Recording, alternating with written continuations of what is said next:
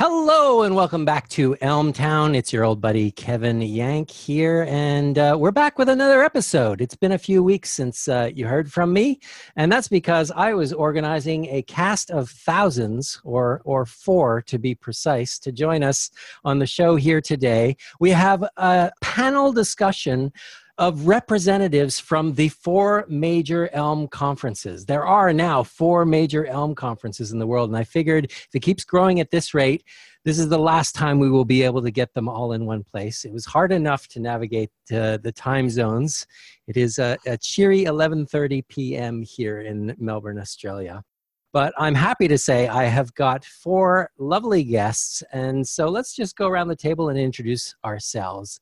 Uh, Danielle, would you like to kick us off? Sure. I'm Danielle Pham. I work at No Red Ink and I'm involved in organizing ElmConf this year. I pretty much started writing Elm when I began working there um, last year in August. So pretty new to the Elm community, but really excited to see how it develops. Welcome, Danielle. Blake, you want to jump in next? Sure. So I'm Blake, the uh, one of a director of engineering at No Inc. And one of the co-organizers of maybe the newest, uh, probably the newest uh, Elm conference, Elm in the Spring. It's very, uh, you know, sort of a new name, also very fresh and I've been a member of the Elm community of one of a, a sort, I suppose, for about a year. But I joined No Red Ink about three months ago. So yeah, and it is uh, 9 a.m. in uh, uh, Chicago time where I'm. Oh, at. that sounds good. The sun's up. Yes, it's nice. Although it's snowing, which I'm angry at April for that. Uh, yeah, weird for April. It's not even yeah. snowing in Canada where I am. uh, Thibaut, you're up next. Hello, uh, so I'm, I'm Thibaut.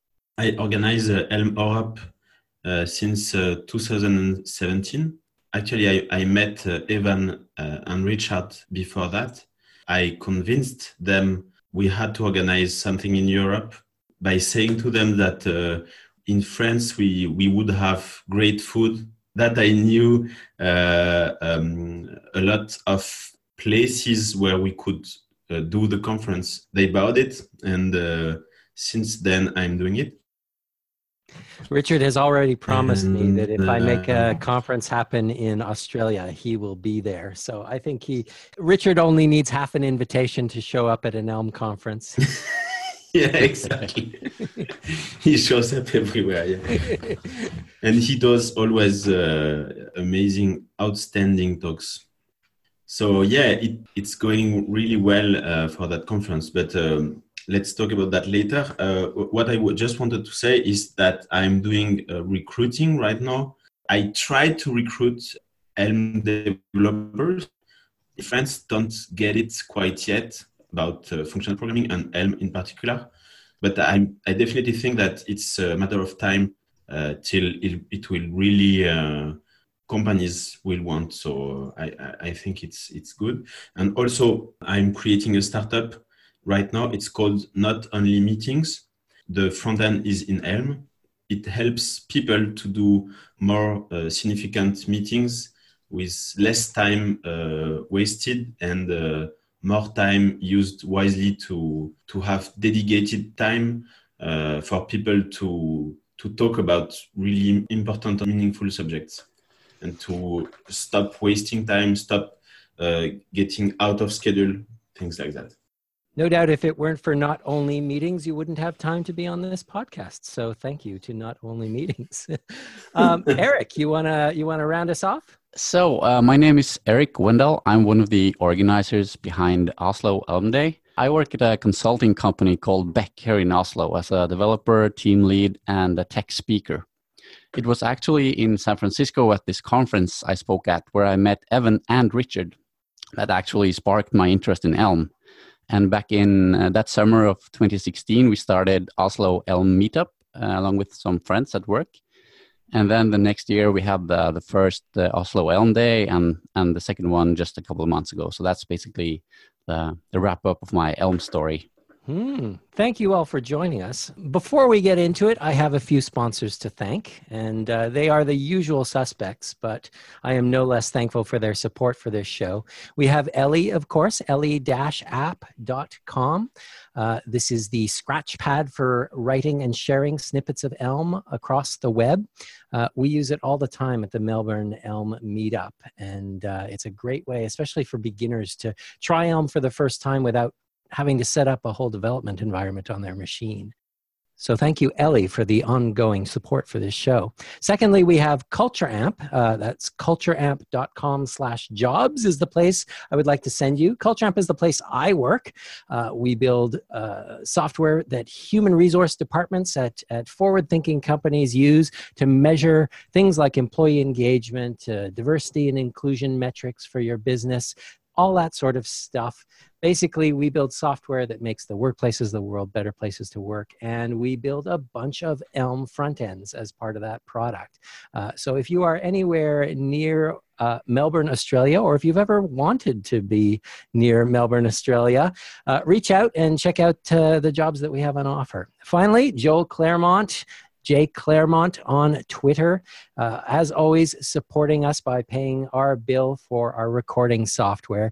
Joel organizes the Milwaukee Functional Programming Meetup and the Milwaukee PHP Meetup. And if you're looking to make an FP friend in Milwaukee, you should reach out to him. That name again is Jay Clermont, C L E R M O N T on Twitter. All right, folks, it's time to get back into the show. I think I'm going to kick us off with a question about how you all got roped into this. Did you all, you know, start your careers thinking one day I will have a conference, or did you fall into this sideways? I'm interested in hearing your stories about how you ended up helping out with an Elm conference of all things. Who wants to go first? I'll jump in. Maybe maybe youngest conference first or something like that. Sounds know. good like I mentioned, I joined No Red Ink about three months ago. Prior to that, at another ed tech company, I was working with some uh, just amazing colleagues, fantastic people, and uh, we started adopting Elm into our application. Actually, building you know building a, a new uh, kind of client side application with Elm. And at some point, someone mentioned, you know, oh, ElmConf is so great it's so it's it's like eight months away and uh, that you know hey wouldn't it be great? And so um, almost as a joke we were like you know we should uh, we should have a conference that's like on the other half of the year from elmconf and it just kind of snowballed from there honestly. And uh, it's reflected in the name actually. It's the big purpose is to have a springtime Elm conference in uh, in the Midwest, right. not around but instead Chicago. So I just assumed it would be a geographical thing that like there was the West mm. Coast Elm Conference and the East Coast Elm Conference, even though you are all kind of sort of more like in the middle, right? Yeah, yeah. St. Louis and and Chicago are like literally, I think, a five hour drive away. So. Right. So rather than cornering the the map, you were cornering the calendar yeah, it was it was about cornering the calendar. And if I'm honest, I think there's a bit of a, a I mean, as in many things, there's a Chicago St. Louis rivalry, and we joked about this being another one of those, although we explicitly disincluded that from the uh, you know the way we talked about it. But I, it's still in my heart. I've personally never been to any of the Elm conferences. Wow. Um, okay. Neither Chicago nor St. Louis yet, but I'm starting by helping organize the conference I feel like it's a fun way to jump in to the community and see um, a little bit more of the behind the scenes work that people are doing. Um, I love to help out. And I guess I ended up working at No Red Ink because of a conference. Uh, I attended Deconstruct Conf when it opened, and Evan was speaking. And then after that, I had been thinking about No Red Ink for a long time, um, and then finally joined them last year and then being around lots of people at No Red Ink who are really passionate about uh, conferences and talks kind of led me to uh, this path, even though I never right. really so, expected. So it wasn't part of your interview. Definitely not. Well, that's interesting to hear because I definitely think of some of the uh, some of the tech conferences here in this part of the world, and it is often some of the newcomers to the community that are on the organizing team because they want to get in amongst the community. They've got energy and and uh, drive to break into that uh, community, and how better to do it than to to help organize the meeting of that community. So to tell my story about it, actually, I'm I'm I'm also doing some courses, some freelancing freelancing courses to help freelancers, developers to start their own business. And actually, I, I gave a course, and inside my, my course, what I tell them is that they should uh, create blog posts, they, they, they should start to tweet, they, they should start also to uh, go to meetups and uh, create meetups about their favorite uh, subject one of my students created the Elm meetup in Paris. And then I was like, oh, but what is that language about? It looks nice. And and then he told me, oh yeah, yeah, you should try it. It's really nice. So I started to do the tutorial.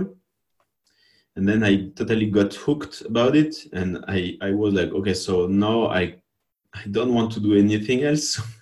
so actually I went to um, for another company I, am I'm, I'm a partner of, I went to a, a conference in in, uh, in Las Vegas, Money 2020, and I passed by by by um, by San Francisco, and actually I met there um, Evan and Richard. Yeah, it was really nice to meet them. And then I, I said to them, "Oh yeah, let's do a conference in, in Europe. I, I know everybody here, so uh, I, I could do, organize it and I could help." Yeah, they said, okay, let's do it. And then the story began. So there was already a Elm meetup because of your student. You had to, yeah. you had to up your game to a conference. Yeah, exactly. How about you, Eric? How did Oslo Elm Day happen? Me and my my friends at work, we we just wanted Elm to be more of a. So we started the Elm meetup, and it got so much interest. We had like 150 people uh, signing up as members of the community in like a couple of weeks with no marketing from our side. And we had about 50 people actually showing up to the first meetup. So that just basically overwhelmed us. And when we saw that Richard Feldman was going to Europe anyway for for the Elm Europe, we, we dropped him a message and said, "Hey, Richard, would you would you like to to pass by Oslo on your way home?" And he said, "Yeah, sure." And he already rebooked his flights and just I'll be there that Friday. And then basically we needed to do we were thrilled and we needed to do something with that. And we were thinking, should we do like a, like a large meetup and just mm, make a bigger deal of it than the other meetups, or should we do a conference? And then uh, Richard's favorite saying of "Let's go with the ambitious approach" just really came into our heads, and let's let's just do that. And then suddenly we had a conference that we needed to plan. so that's wow. basically the story of the conference. And so the first Oslo Elm Day was like back to back with Elm Europe, then. Yeah, and that's actually was a part of the challenge as well because we didn't want to to to become a problem for the Elm Europe uh, conference or to in any way diminish that conference or or pull audience away from it. So we we really tried to be strictly a, a Norwegian conference for Norwegian and potential Elm developers, and I think we we succeeded in that um, uh, in not being an uh, creating a problem for the for the Paris conference. We never saw you uh, as a um, as a threat. Don't worry. That's good. So for the second edition, we, we really needed a different part of the year. So we, we basically looked at the calendar and and saw that January February is as far away as you can get from the other uh, conferences, and we just put it in February. And also, there's hopefully a lot of snow and like a winter wonderland kind of thing going on in Oslo in that time. Of course, this year it was like really hot, no snow, just like some some black remains of snow. So that was really a letdown, but that's shit happens. so far, it seems like all of the Elm conference organizers are really mindful of each other's space. Um, I know that we thought about when our CFP would be open just to make sure that we didn't overlap too much with other people when you think about the wider javascript conference circuit there are speakers who will they'll come up with their talk and then try and take it on the road to multiple conferences but so far as far as i've seen every elm conference has a completely original lineup of content I guess that that might be a good segue to talking about how you how you go about programming your conferences. You mentioned a CFP, Danielle, and I think uh, you mentioned to me off air that the CFP for ElmConf is now open for the next ElmConf. So you're you're taking submissions, yeah. uh, which is great. Um, do you all want to talk about your uh, your CFP or whatever the process is for getting talks for your conference? Sure. Um, so I think what's cool is the team behind ElmConf is pretty ambitious and they're not afraid to build something new if like the existing tools are not exactly what we want. So um, a few of our team members have built like a new app to accept um, proposals for talks and I think we're really focusing on having first time speakers be well supported. Um, so all of the content is really friendly to people who are speaking for the first time. And um, if you need any help with like trying to come up with a topic or um, want any feedback beforehand, then uh, people on the team are happy to help. And any of the submissions that are um, coming in by May 5th, we'll receive feedback, and then our CFP is open until May 10th. Mm, yeah, as someone who has applied to ElmConf in the past, I can vouch for that. That I got very good feedback on the first pass of my uh, my submissions, and yeah, I, I love conferences that do that. One thing I like that we did is we for Elm in the spring we reserved I think it was two spots for first time conference speakers and made that a priority. Um, and I think it's great when conferences do that. I think it uh, it really helps to support the community and just kind of like in a in a healthy way grow the community. And I uh, the other thing I think that uh, we did, which I definitely encourage folks to do, is whatever shape it takes. Like try to try to have a fairly uh, blind submission process, and I think that's kind of a best practice these days but I think it's maybe not discussed as much as it should be. So for anyone who who doesn't know, I think everyone in the world knows, but for anyone who doesn't know, a blind submission process is where you uh, remove as many of the details from the uh, the talk submission or the proposal as possible uh, when reviewing it on uh, you know with your with your whatever committee reviews talk uh, submissions. Yeah, we at ElmConf also have a an anonymized process. And in case there are any details that the organizers or committee members recognize, we'll grab some external people to kind of minimize that bias. So we we don't do that at all. We think that it's not it's not uh, only uh, the actual CFP which is important, but it's also uh, the person and, and all the history of the person and all the um, um, you know the life behind and uh, we actually we, we, we, started by doing uh, uh anonymous uh, cfps but like this year we really wanted to it, it to be even more human and we wanted to to create you know some kind of it sounds like you're talking about uh, you wanted a, a, curated experience of not just the talks but the speakers themselves. Yeah, exactly. Interesting. Yeah, it, I I imagine there is a trade off there. Do you do anything if not a blind CFP then to to try to create a variety of new and old speakers of speakers of different diverse backgrounds? So actually, what we do is we go, um, and, and, that's that's what we did this year. We went uh, searching for speakers. For we we went to people and asked them to do CFPs, like interesting people of the community. We went to them and we we say to them, "Oh, please, uh, would you make us the honor to to do a CFP?" And we always what we say to them is you won't be uh, uh, chosen because we reached you. Uh, you will be in the panel, and everybody will be taken exactly the same amount of time to discuss about do we want to have you or or not but uh, yeah, it, it, please do a CFP. So we went to uh, a lot of different uh, channels on uh, on uh, on the Elm Slack. We went to really um, specific topics. Uh, I would say owners.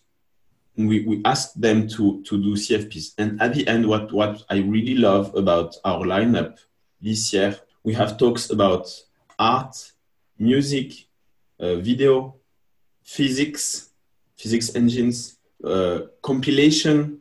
Uh, we have a talk about uh, a compilator of Elm uh, program in Elm. We have uh, a lot of video games uh, talks and emulation of video games.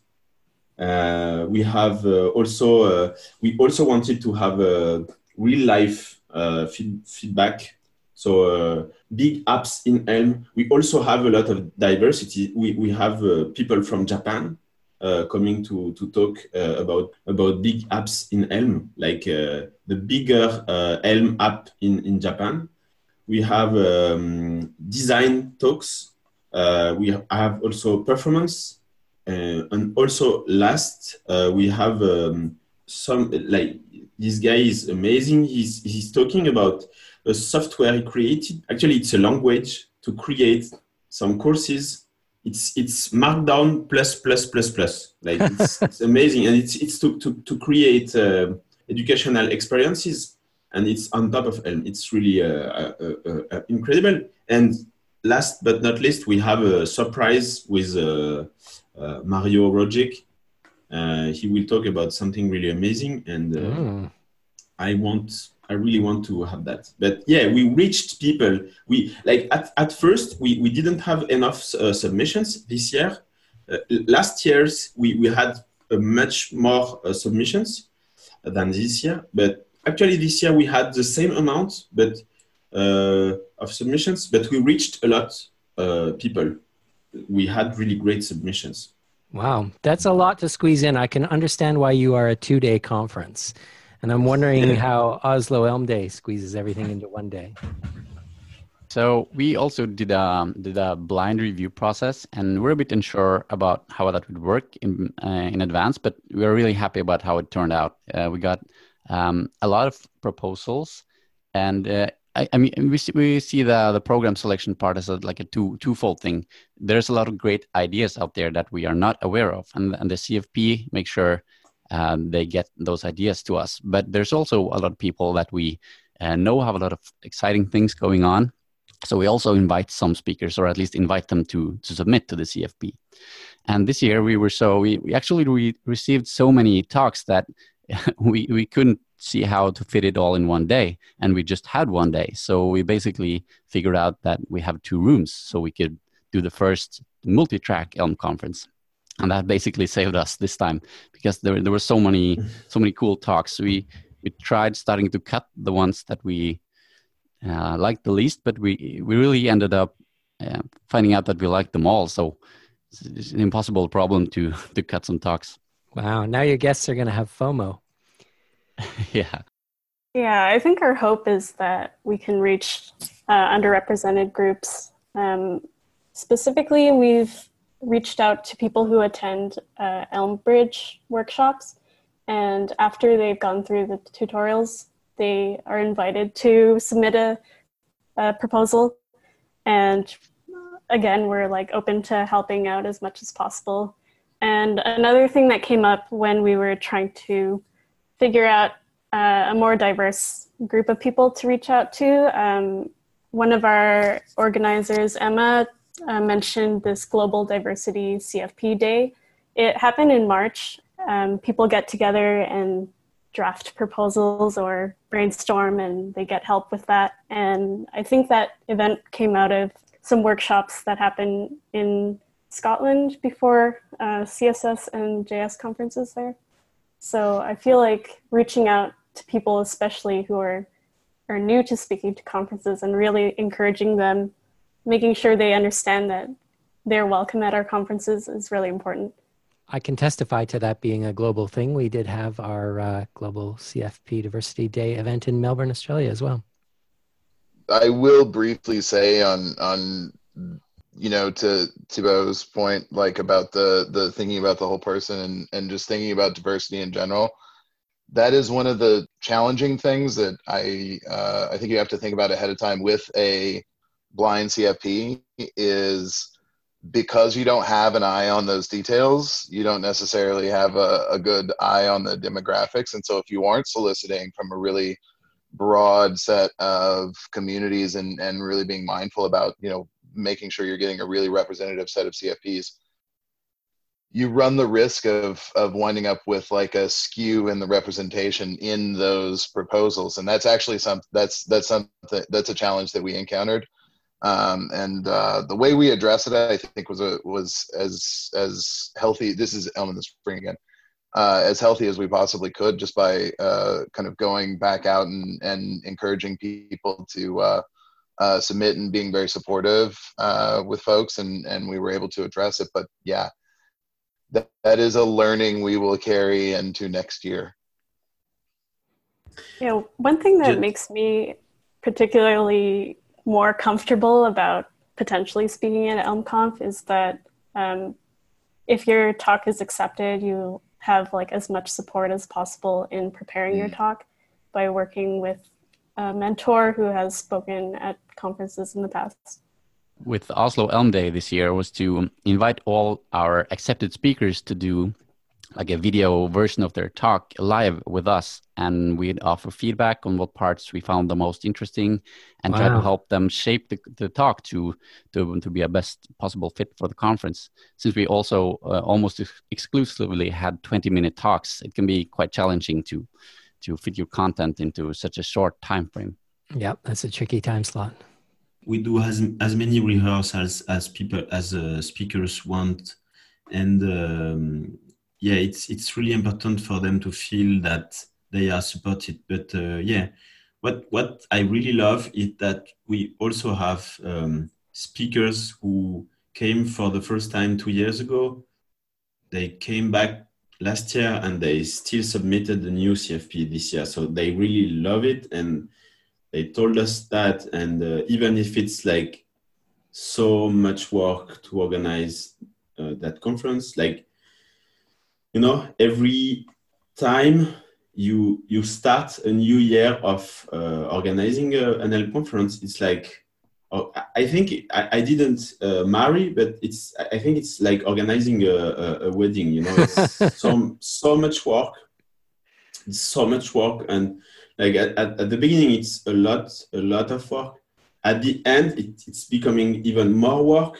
But then you have these two days, and it's just mind blowing. You you meet so many amazing people, speakers, and then like, will you do it next year? and you're like, okay, let's do it next year. And you're like, oh no, so much work. Is it the sort of thing where uh, at the end of it you're thinking never again, but then a week later you think, well, maybe again? At the no, end no, of no, it, no. try to middle of it. no, I, I, at the end of it, it's like, yeah, I want to do it again tomorrow. It's so amazing, like the, the two days of conference, and then the like we go also uh, with the speakers the day after. We go to uh, we, we do a garden party the day before. We, we do the speakers dinner. We do workshops. We do a bunch of things around the conference, and that is like amazing, you know that's uh, the thing like you, you get into it while the conference you say yes i will do it again next year but that you are then you are like kind of taken you know. I actually have a confession to make about being it being a lot of work to, to do a conference and like the day after you did it you're so euphoric about how much fun it was and you agreed to do it again. We actually cheat a little bit here in oslo because we employ uh, we, we get some help from a professional event conference event agency. From nice. doing some we basically buy them to do the the the worst part of the work and that that really helps on on being able to do the conference year after year without being too big of a strain on the organizers. That that really enables us to to do it. Is that true of the other conferences? And are there any other ways your conferences are maybe different from each other? I see a lot of shaking heads here. Our listeners can't hear them though. But it sounds like uh, eric's got the uh, got the advantage on that one. Well, I'm curious to find out how many organizers the other conferences have. Um, so historically, ElmConf has been run only by Brian and Luke, who are pretty prominent in the community. Um, but also they have the support of the Strange Loop team, which is really great. But this year, Emma and I have also joined the team, so I I hope that we can help with the overload of running a conference. So uh, we have five people, and I I agree that the euphoria of a con like you could sell me a used car at the end of a conference, like it's just such a great experience, right? But like leading up to it, at one point I uh, told my partner, and she is also a uh, she organized a conference in a completely different context. I told her uh, if I ever agree to organize another conference, punch me in the face. Um, because as, as as it is, it is so much work. It, to yeah. to your point, like it, it, you're planning a wedding for yeah, it's it's like planning a wedding. It's the same. It's the event planning thing, and I'm super jealous of you, Erik. The having a team like a someone who's paid to take that those logistics on like uh yeah that if that's an option in the future i we will be looking at that for sure even with five people like it just feels like so much to do because you're you we all have busy lives also you know for are you context, going to get punched in the face next year i'm probably going to get punched in the face next year and i'll take that hit and it'll be fine but like ugh for context, I think uh, for future generations listening to this, uh, uh, it's probably worth pointing out that as we record this, we are less than two weeks away from the inaugural Elm in the oh, Spring. Oh yeah. In uh, oh. Chicago on the 26th of April. And uh, I might just jump in and say for any listeners who are near or in Chicago and want to attend that, you should uh, buy your tickets now and use the springtime 10 discount code to get 10% off. There you go, Blake. Thank you for being so much more organized and mindful than I am right now. Right now, like literally the thing, the thing haunting my brain is, oh my goodness, I know what I want for speaker gifts, but I have to go shopping for it, and that's like, yeah. If yeah, I'm hearing the the trend curve, it sounds like you are at the low point right now, and uh, it's going to be great on the 26th of April. It's going to be the thing I'm so most excited about is is getting to see all the fantastic people I'm noticing one through thread on all of these conferences is we met Richard and and or Evan and they were fantastic. I will attest that I think Richard will travel to your city if you invite him to lunch. Like it's just I think that's about all it takes. I say lunch just because it's a low barrier to entry. And uh, my wife actually follows him on Twitter now and regularly says he's such a he's so fantastic. They haven't even met. So yeah, I think there are folks in this community who really do like inspire a lot of like aw and so that that spawns conferences i guess Thibaut, you had something i wanted to talk to to another subject that we just talked about at the beginning but once something i want to share to people organizing conferences uh, that is really important. We struggled at the beginning to to have underrepresented uh, communities represented. At, at, the beginning we were kind of stuck. We didn't know how really to have these people uh, more uh, represented.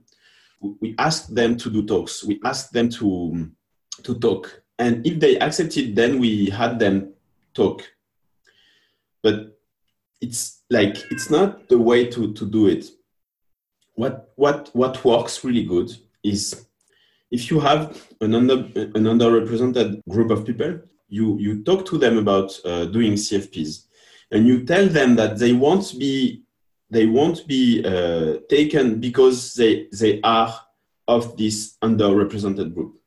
Uh, they will be taken if they pass the CFP process, but we reach them more to have more CFPs.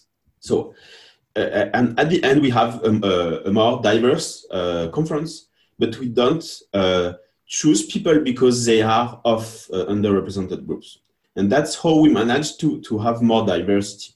And uh, this year we have uh, uh three women speaking, which is a lot for. Uh, we are really happy about it.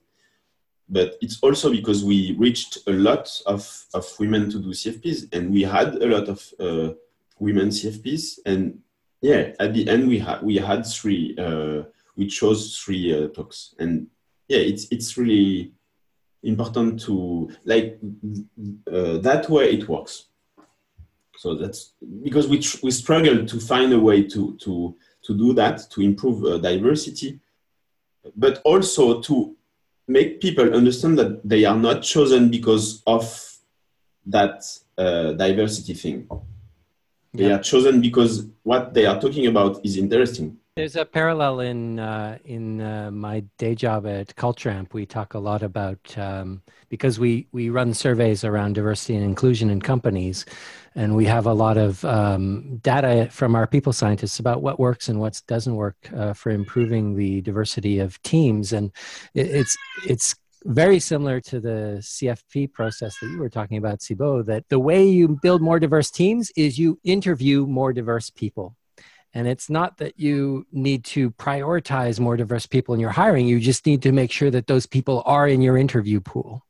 Uh, and and that alone um, is the the biggest bang for buck for for making a difference to the diversity of your team. We were talking about uh, the the size and shape of our organizing teams for conferences, though. Thibaut, what's your team look like? We have uh, five people like uh, really involved, and we have um, also a, a peripheral team of people who who are uh, helping. Volunteers. Yeah, uh, and uh, uh, yeah, it's it's kind of uh, it's it's really helpful to have all uh, all these people uh, around uh, the conference, and it it wouldn't be possible with, with without them.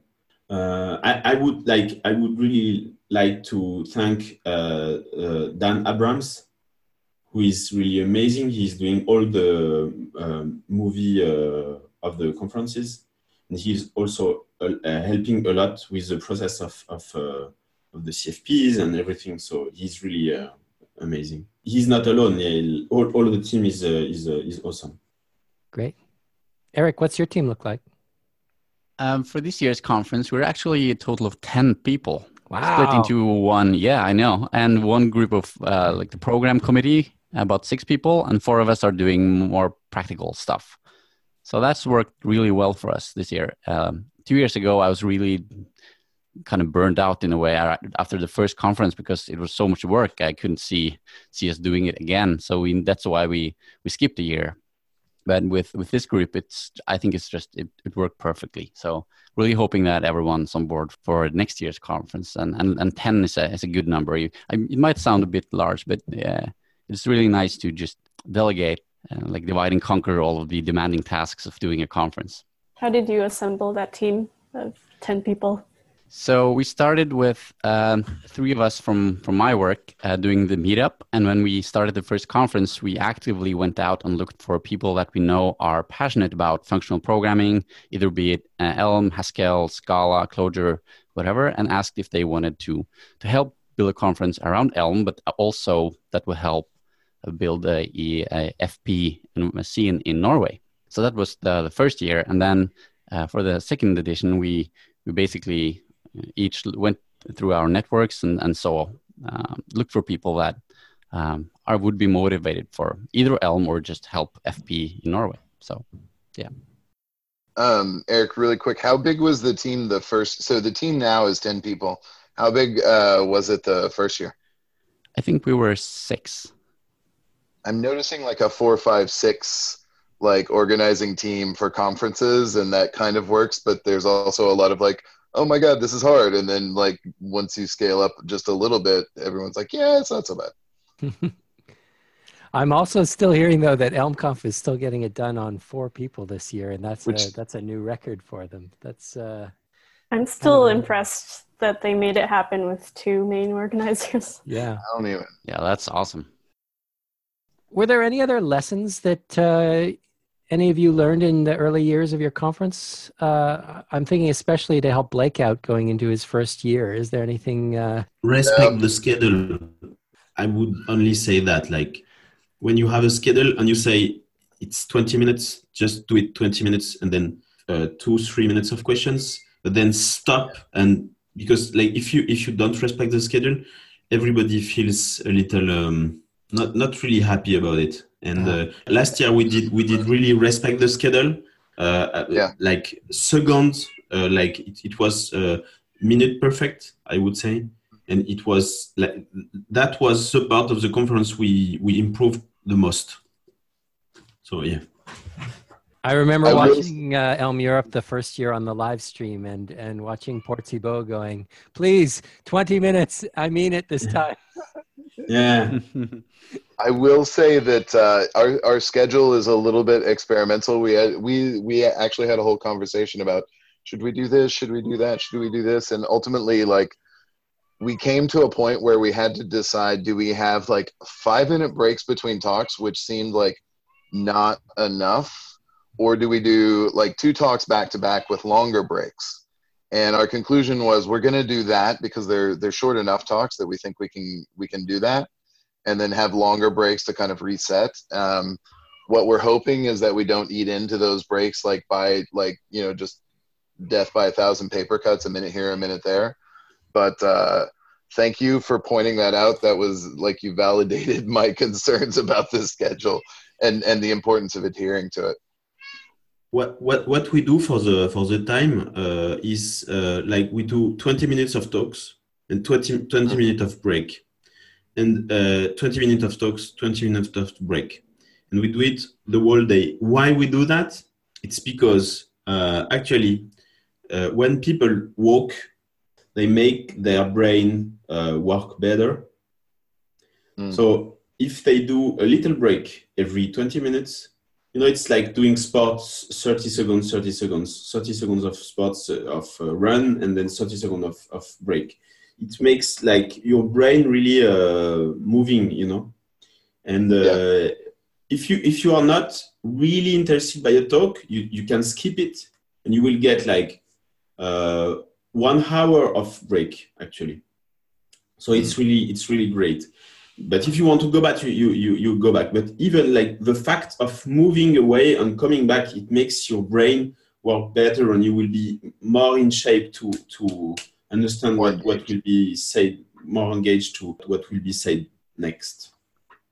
I think uh, Danielle and Erik had some uh, advice for me also, and I'm super excited to hear that. Uh, yeah, one thing that Brian mentioned was um, audience Q and A is usually a bad idea. I've seen that at conferences I've attended as well. Like sometimes people go up to the mics and make statements. They're not questions, and it, it can be Mm. hard to moderate. I'm wondering if you have any Q and A scheduled. We didn't explicitly schedule any, but I think that um, what we're going to do is let speakers know if they have time before the end of their slot and they want to do a Q&A, then they're they're welcome to to do that, but we will cut them off like at the uh, again uh, to uh, to Bo's like point like respect the schedule. I've been talking to some folks who have spoken at conferences before. I think we're going to explicitly mention to the speakers if they prefer not to take questions that all they really need to do is is is just announce that and and that we'll support them um, but yeah i i think that um, audience questions can be really they it's it's kind of a mixed bag right? Like it can be great but they can also be like I, mine is more of a statement and not a question and it's like eh, yeah, so you well, just say like, no you just say no to that like you, you Yeah. say no I- no really. I've been practicing my response. I think it's going to be well look out for next year's cfp thank you. That that is a rule we we say at the beginning of the conference. We say you we will have uh, q&a if you don't ask questions and you have to ask also um, you know uh, good question like bienveillant uh, good uh, good for the speaker you know question Yeah. I totally agree on the no questions thing. We we decided on that early, and uh, also the Norwegian crowd isn't that comfortable like uh, asking questions at conferences. So a lot of times the speakers would allow it, and there wouldn't be a single question, and perhaps the speaker would take that as like they did a bad talk, which is the opposite of of what happened. So what we do instead, that we all always have a an after party. We try to encourage uh, people to ask uh, the speakers their questions there, and just basically the, the talks are one part of a conference but just meeting new people uh, and also talking with the speakers is a large part of that so just creating space for people to to meet the speakers to talk with them discuss with other attendees that's that's just as important to us as having a great program so to me, that's that that solves the Q and A um, part. And and if you would want to do a Q&A during after the talks, it's also possible to do like an online solution. So you can curate the questions and make sure you, you get the most relevant ones. And perhaps mm. also uh, some people in the audience didn't know they, they were um, curious about a certain question before they see it on the screen and then they can vote for it. Say, hey, I'm interested in this I think that uh, the online solution might be something we consider in the future. Another thing I've heard mentioned and this is again from a someone who speaks at conferences or has spoken at several conferences, was uh, encouraging speakers to basically say like, if you if you have any questions, find me after, um, and just setting aside some time for folks to like come and and talk to the speaker directly rather than having it be a mic'd thing. Um, so that's something that we had talked about as a possibility. The next thing I wanted to ask about, I'm not sure if this is a good question or not, so bear with me. More of a statement. Something I've noticed about all of your Elm conferences so far is that they always open with a keynote by Evan or Richard. Is that something that you deliberately hope for? That that you hope that you can convince one of these two foundational voices of the Elm community to speak, or um, does it just happen that they happen to have a great talk available to you every year? Do you do you feel like that's going to continue? I think this year ElmConf is trying to elevate people who have not spoken before. So as much as we love Richard and Evan's talks, um, I think there are different ways that we can involve them in the conference. Um, last year, I believe Evan was an MC. I think Richard is just he's speaking at all the conferences. So it's you know you can catch him at one of the many great talks he gives elsewhere. But I think this year uh, we might not see that. Mm. Well, yeah. If he keeps, if he if he has to speak at four conferences a year with new material at each one, he's never going to finish his book, right? I'm sure that's what's distracting him. Um, for us, like, so Richard is doing a keynote for Elm in the spring, and for us, like, when we first started talking about it, um, I hadn't even met Rich. I barely, if I'm honest, at the time, I barely knew who Richard was, which is a weird thing to say now. We were literally thinking about butts and seats at that point, right? Like we were thinking, hey, Richard's probably a big draw, and one of one of the folks in our team knows who he is and has talked to him before. I love uh, what Danielle's saying about like Elm Conf really like looking out for new voices and stuff like that. And I would love to see our conference do a little bit more of that next year. All of which is to say, uh, Richard, maybe we won't get you a ticket to Chicago next year. No, I'm joking, but, um, but I'm I'm sure. I, I love the idea of the community having more options for keynotes if they want to emphasize that and I think that we should all be building towards that that future reality because it means our community is growing. Let's create another Richard and Evan. yep. actually, that's that's exactly what we did uh, for uh, for Elm Europe. The first year and the second year, we had uh, Mario Rogic, who, who gave amazing talks. And actually, this year, he's uh, the keynote uh, speaker of the second day and he has a 40 minutes slots like Evan had uh, last year. So yeah, but we still have Richard. Since we have two days, we can have two keynotes. I think I might jump in and uh, and share the other discount code uh, for uh, Elm Europe, which is in Paris on the 27th and the 28th. And I think I saw you have a workshop day on the day before on the 26th yeah. around GraphQL for, uh, exactly. for Elm. So yes, with, with Dillon with Dillon Kearns. Okay, well, if you're anywhere near that part of the world, here's a discount code. It's Elmtown10. Very easy to remember, Elmtown10. And it's only valid until the end of this month. So if you are listening to this after April 2019, uh, I'm afraid you missed out. And if you're listening to this ap- after June 2019, I'm afraid you really missed out because the conference is going to happen. We're rounding up to the end of the hour here, and I was just wondering if any of you had any stories to share about uh, about your conferences that those of us who watch them on YouTube may not have uh, had the opportunity to see firsthand. I'll go first and say I look forward to having stories, but none yet. Obviously, none yet. Same. One thing Brian mentioned about streaming and like watching videos online is that it makes people think they get all the benefit of the conference when mm. really, you know, spending time with the people there, chatting with the attendees and speakers, um, that's the, the real benefit. So you can't actually get that from watching the talk videos. Yeah, creating connections between people, like that's the main output of Elm Europe. We had people who met there for the first time. It's amazing uh, how much like people create projects afterwards, and uh, yeah, it's it's it's amazing. As someone who's been to many tech conferences, I definitely agree. I'm not sitting here in Australia going, I don't need to go to any of those Elm conferences. I can watch them on YouTube. I am sitting here intensely envious of the people who have an Elm conference near them. And, uh, and I guess my advice to anyone listening who hasn't been to one of these but has one in their backyard is get thee to your next Elm conference as soon as you can. Um, well, everyone loves the hallway track, right? I know what you mean by that, but do you want to expand on that for for any of Oh, yes. In the in the kind of like last decade or so, you have all of these conferences, large conferences that have multiple tracks, and then uh, the, there's this lingo that has come to exist, which is the quote unquote hallway track, which is basically taking and spending dedicated time outside of talks just to socialize and make connections with people in the uh, the figurative hallway or literal hallway as it were. And so a lot of people will when they talk about attending conferences they'll say take time or make some time for the hallway track hey the value of a conference isn't just attending the talks it's actually making these connections and making sure you have time to make those connections yeah, I would add don't feel guilty about skipping a talk if you're in the middle of a brilliant conversation. Oh, yeah. Uh, yeah, one last thing I wanted to tell is that last year I did a CFP at my own conference and I was selected actually.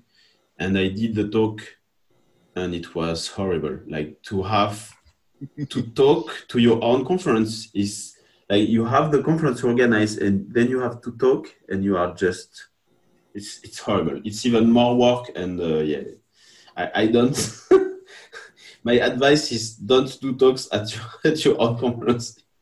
it's a it's a recipe for uh, for failure. Very but, good uh, advice. Erik, do you have any thoughts for anyone who uh, who you know might be in Norway and has never been to Oslo Elm Day? What are they missing out on? Oh, that's, um, that's a great question. I mean, as I said, going to a conference, you you're gonna see a lot of cool talks, but best of all, you're gonna meet so many cool people, and it's the connections you make that's really, at least to me, that's that's the biggest part. Also, as a speaker at conferences, the thing I'm I'm looking uh, the most forward to is actually the speakers' dinner and meeting the other speakers and hearing all of their ideas, where they're coming from, why they're traveling the world, talking uh, so to me, like meeting people is definitely the most important part.